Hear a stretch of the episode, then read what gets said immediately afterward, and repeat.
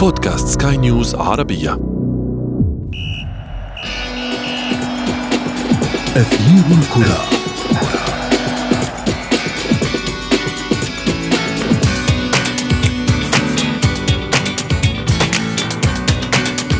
هناك من يحب متابعة المباريات الدولية وهناك من يراها مدعاة للملل كلما توقفت الدوريات عن النبض لأسبوعين. هذا الجدل الجماهيري. يعود للواجهة في كل استراحة دولية. هدفها تجمع المنتخبات لصالح بطولة رسمية. وهنا نحن نلتمس أساليب فنية مختلفة وأدوارا تكتيكية أخرى قد تبهر الجميع أو تؤرق الأندية التي يتوقف رتمها التصاعدي. ونحن في أثير الكرة نبحث في التفاصيل بالنقد والتحليل. معي أنا حداد والانطلاقة من العناوين. برنامج الحماية التابع للفيفا يستعد لدفع مئات الآلاف تعويضاً لغياب المصابين عن أنديتهم. وفي القارة السمراء منتخبات عربية بلا هزيمة تضع قدما لها في الأمم الإفريقية. وفي فقرة ما لا تعرفونه عن كرة القدم نكشف لكم اللاعب الذي دخل جينيس بإضاعته لأكبر عدد من ركلات الجزاء.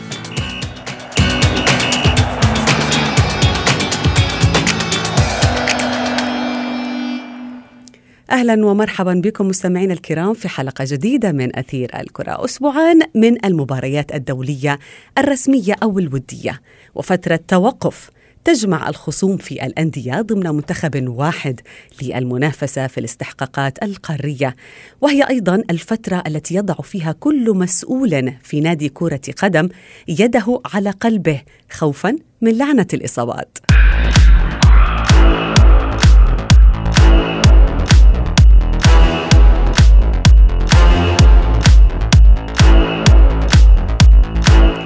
نشاهد في هذه الأيام المنتخبات العالمية في كل قارات العالم تخوض مباريات عديدة متلاصقة ببعضها البعض ولكنها الفترة ذاتها التي لا يشاهد فيها الكثيرون فريقهم المفضل بل منتخب بلادهم أو المنتخب الذي يشجعوه. وبالتالي فإن الحسابات مختلفة والمتعة ليست ذاتها أيضا. التفاصيل في تقرير الزميل محمد عبد السلام. خلال التوقف الدولي الحالي تستكمل منتخبات القارة العجوز مبارياتها في دوري الأمم الأوروبية.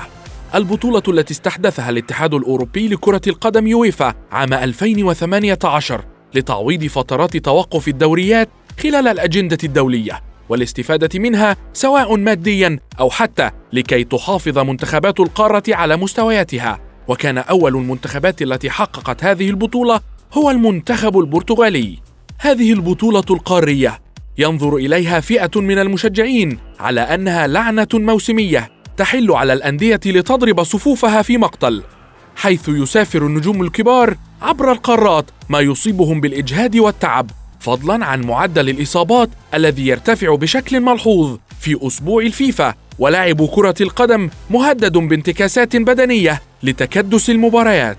لكن كرة القدم الجميلة لا موطن لها بالنسبة للكثيرين من محبي الساحرة المستديرة خصوصا في القارة العجوز التي شاهدت هذا الأسبوع تجريد البرتغال من لقبها الذي توجت به في النسخة الأولى من البطولة وتأهل فرنسا للمربع الذهبي.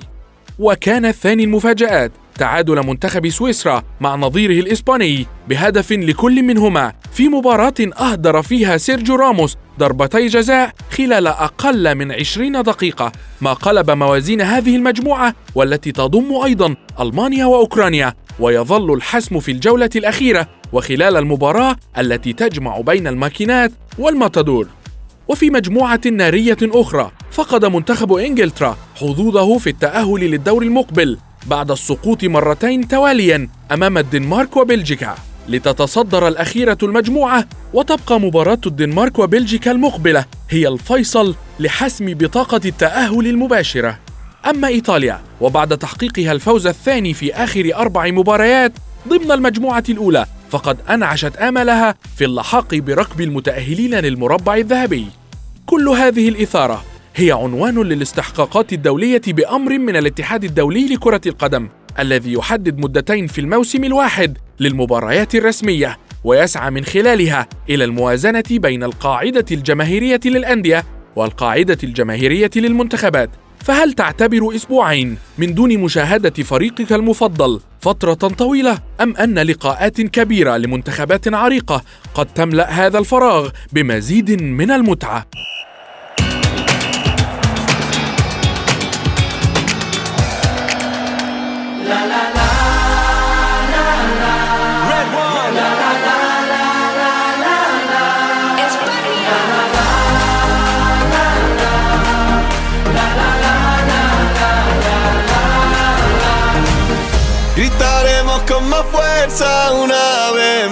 Vamos a ponerle ganas.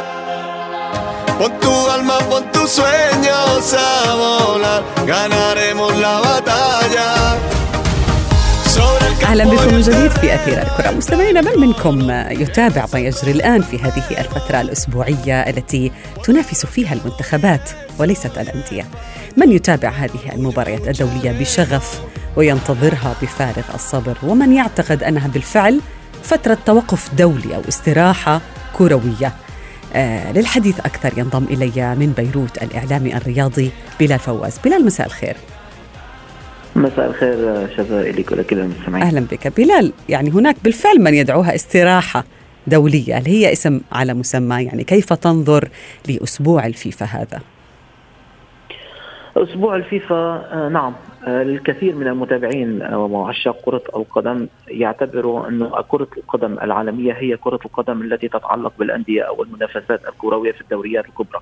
ونشوف مدى الاهتمام الكبير بهذه المباريات وتحديدا إذا ما كانت مباريات قمة أما بالانتقال إلى موضوع المنتخبات فموضوع المنتخبات آه، يختلف اهتمامه ما بين البطولات المجمعة كبطولة أوروبا مثلا أو بطولة كوبا أمريكا إلى مباريات تصفيات أو مباريات مباريات آه، كما كنا آه، كما كان التقرير حول دوري الأمم الأوروبية.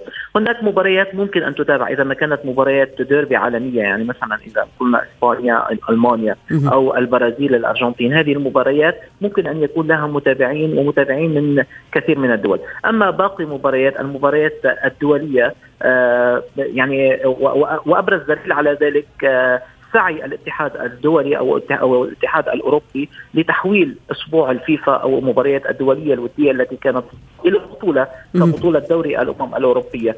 محاولة منهم أول شيء لجلب والمزيد من المتابعين. محاولة منهم أيضا لإسكات الأندية التي كانت كثير من الأقوال وكثير من المطالبات من قبل إداراتها بإلغاء المباريات الدولية الوديه وإلغاء هذه المباريات مما له من أثر كبير على اللاعبين نتيجة السفر الطويل أو نتيجة المباريات نتيجة الإرهاق. الإرهاق خصوصا إنه هاي البطولة عادت سريعا يعني. 100% يعني آه، آه، يعني كمان كما كما ذكرتم في التقرير وكما كما كان الكل متابع آه، يعني الأندية تحديدا الأندية الكبيرة التي تدفع الملايين والتي تجذب النجوم لها لحتى تشارك ببطولات محلية أو حتى بطولة الأمم الأوروبية أو بطولة ال Champions League بتشوف لاعبين عم بيروحوا على المنتخب عم بتشوفهم عم ينصابوا. الدليل على ذلك إصابة سيرخيو بوسكيتس منذ أيام مع المنتخب الإسباني أو إصابة جو جوميز مع آه، لاعب ليفربول مع المنتخب الإنجليزي وسعي الاتحاد الدولي لدفع التكاليف المتعلقة بهؤلاء اللاعبين لمحاولة إسكات هذه الأندية لأن الأندية كثيرا ما تعترض على وروبرتسون وأيضا يعني حارس أتلتيكو مدريد الثاني السلوفيني يعني وأتلتيكو سيلعب مع برشلونة في الجولة المقبلة من الدوري الإسباني. 100% فهذه هذه هذه الأمور التي تحدث مع لاعبين كرة القدم العالميين اللي أجرهم بالملايين واللي هن نجوم والأندية الكبيرة تعتمد عليهم كثيرا بمنافساتها. تشوف لاعبين عم ينصابوا تشوف يعني هلأ آه، مستجد الأزمة ما بين آه، ريال مدريد آه، والاتحاد البلجيكي بسبب اللاعب هازار اللاعب هزار اليوم أعلن ريال مدريد إصابته بفيروس كورونا لكن الاتحاد البلجيكي يسعى للحاق اللاعب بمباراة المنتخب البلجيكي نهار الأربعاء أمام المنتخب الدنماركي لأنه مباراة فاصله فوزا يعني تاهلا لدور نصف النهائي من دوري الأمم الأوروبية. لربما بلال الجانب المشرق يعني هو لا يوجد جانب مشرق من لعنة الإصابات ولكن صح صح نعم، الاتحاد نعم الدولي مثلا هناك برنامج حماية تابع له منذ عام 2012 مشروع إنه دعم الأندية التي تفتقد للاعبيها من خلال دفع راتب اللاعب حتى يعود إلى التدريبات مجددا مع النادي. يعني مثلا سيرجيو بوسكيتس هو ينتظر فريق برشلونة ينتظر مثلا 7 ملايين ونصف مليون يورو من آه، الاتحاد الدولي وهذا يفك من أزمة لربما بعض من أزمة برشلونة المادية.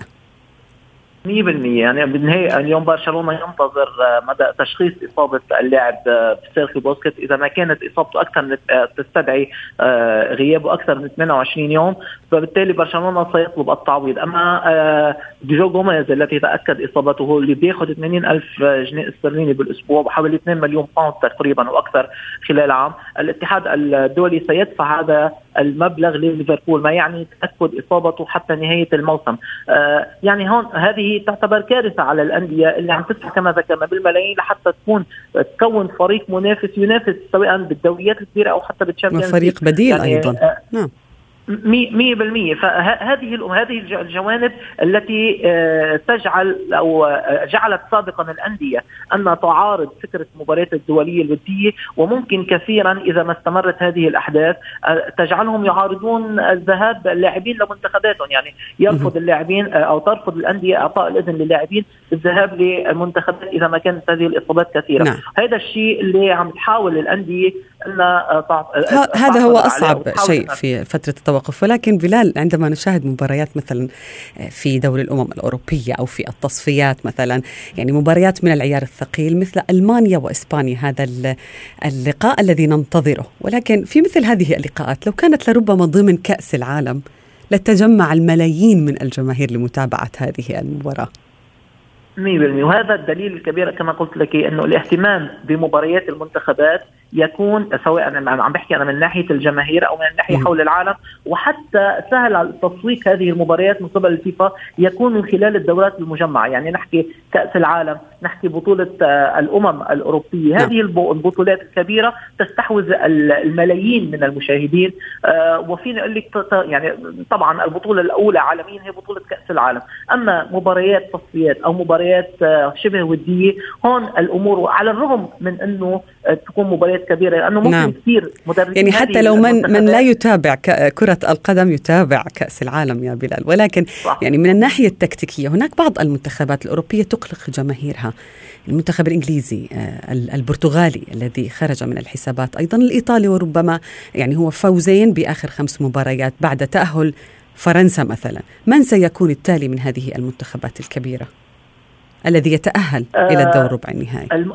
المنتخبات الأربعة المرشحة وممكن كثير نشاهدهم بالدور نصف النهائي. المنتخب البلجيكي آه، وبعد الفوز على المنتخب الإنجليزي يحتاج نقطة من مباراته أمام المنتخب الدنماركي. المنتخب البلجيكي شفناه مستواه عم بيكون ثابت يعني بكأس العالم الأخيرة حصل على المركز الثالث وبعده مستمر بقيادة آه، مدربه الإسباني مارتينيز. المنتخب الفرنسي بعد فوزه الأخير على المنتخب البرتغالي بالتالي كمان الامال كبيره بتاهله وممكن حنشوفه بدوري ربما لقب البطوله كأس العالم. نعم. صح وهو حامل كأس العالم. المنتخب البرتغالي كما الكل شاهد غادر المنتخب الإيطالي يمكن حد حدثنا عن المنتخب الإيطالي كمان جانب مشرق بمباريات هذه المباريات اللي عم نحكي عنها إنه استطاع مانشيني إعادة بناء منتخب ايطاليا طبعا الخسارة الكبيرة بعام لكاس العالم الأخيرة. نعم. استطاع أن يبني جيل شاب واستطاع أن يعتمد على هذه المباريات لبناء هذا الجيل. اليوم المنتخب الإيطالي قاب قوسين أو أيضا يعني حظوظه بيده. مباراته الأخيرة أمام المنتخب نعم. البوسني في حال فوزه سيتأهل تتأهل. آه، وطبعا المباراة الأخيرة ما فينا هذه ما فينا ممكن نحكي عنها لأنه التوقع خارج التوقعات خارج التوقعات كون كل البطاقات ما زالت نعم ما زالت حائرة بين بين عمالقة اللعبة الإعلامي الرياضي بلا الفواز شكرا لك.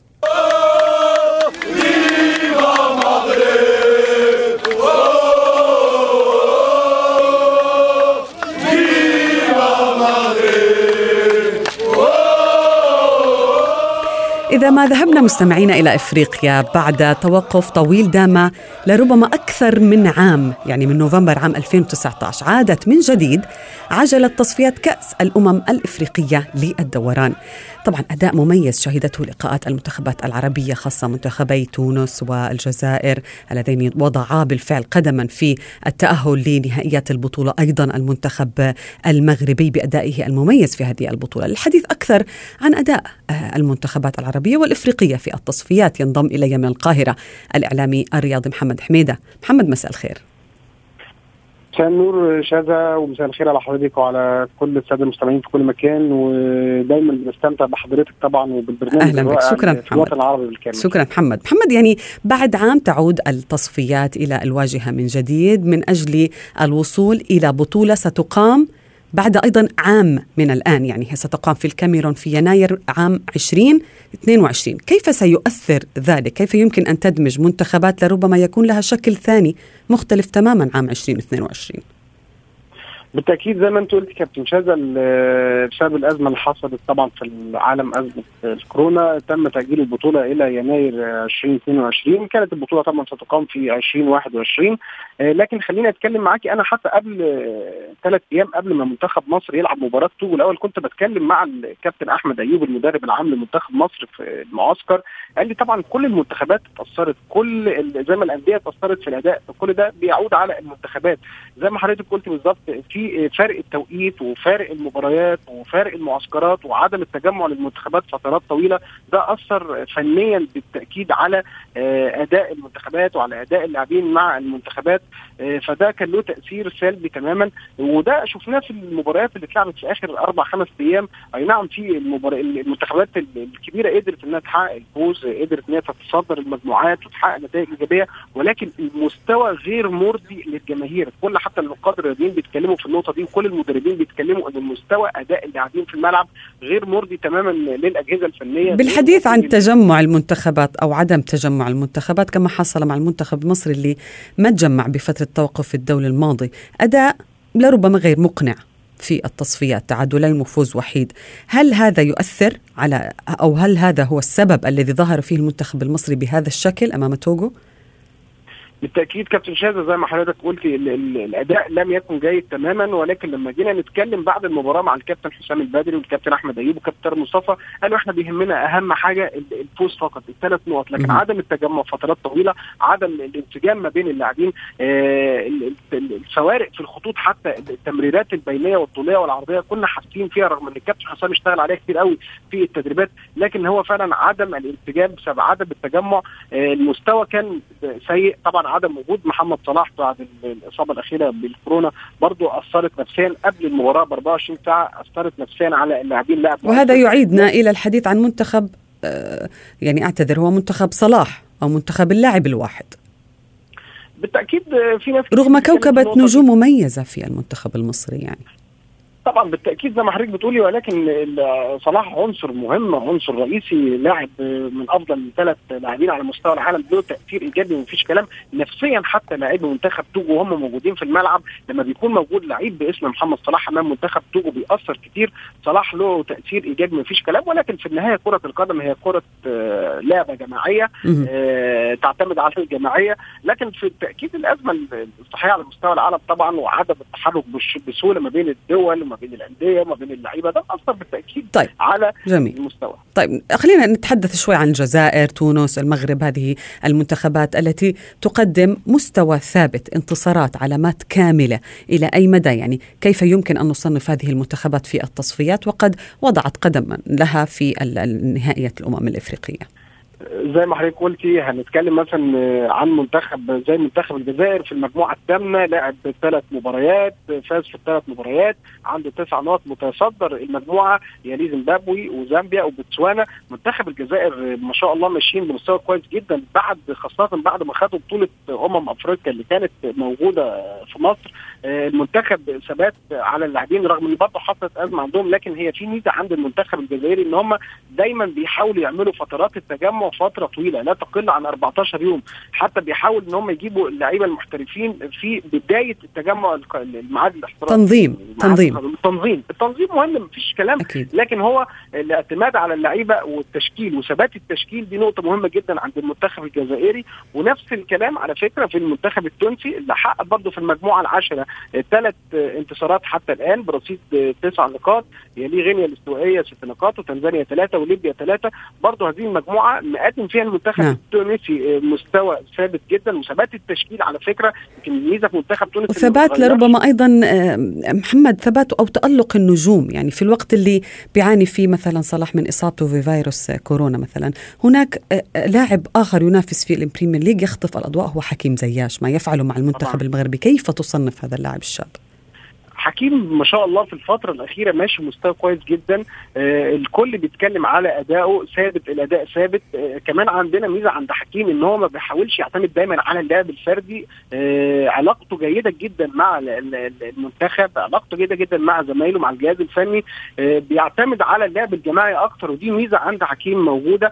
وصدقيني الناس كتير بتتكلم جدا إن السنة الجاية أو الموسم الجاي إحنا ممكن نلاقيه في نادي مختلف تماما. يعني ممكن نلاقيه في, فرقة من المصنفين من أول أرض يعني أول ثلاث فرق على مستوى العالم الأندية الإسبانية لربما شكرا جزيلا لك محمد حميدة. كنت معنا من القاهرة. شكرا جزيلا لك.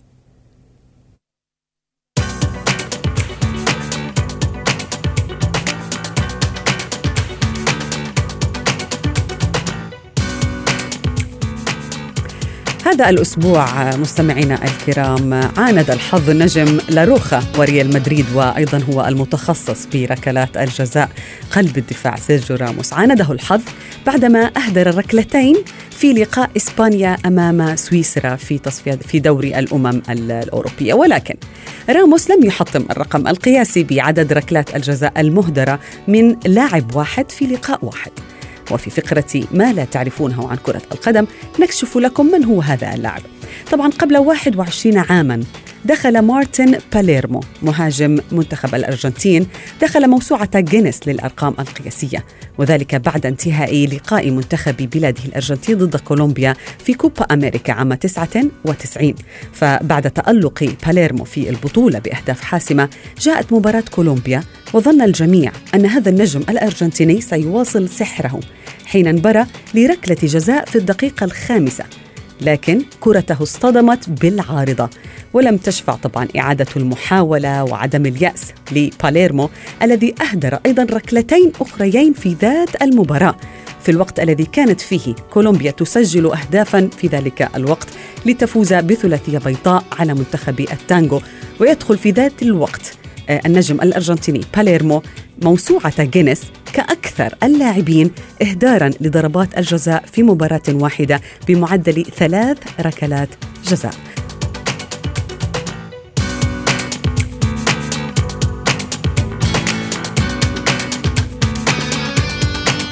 شكرا لكم مستمعينا الكرام وصلنا إلى نهاية حلقة اليوم من أثير الكرة ولمن فاتته حلقة اليوم يمكنه دائما وأبدا في أي وقت أن يتابعنا على منصة بودكاست سكاي نيوز عربية. كنت معكم أنا شذى حداد إلى اللقاء.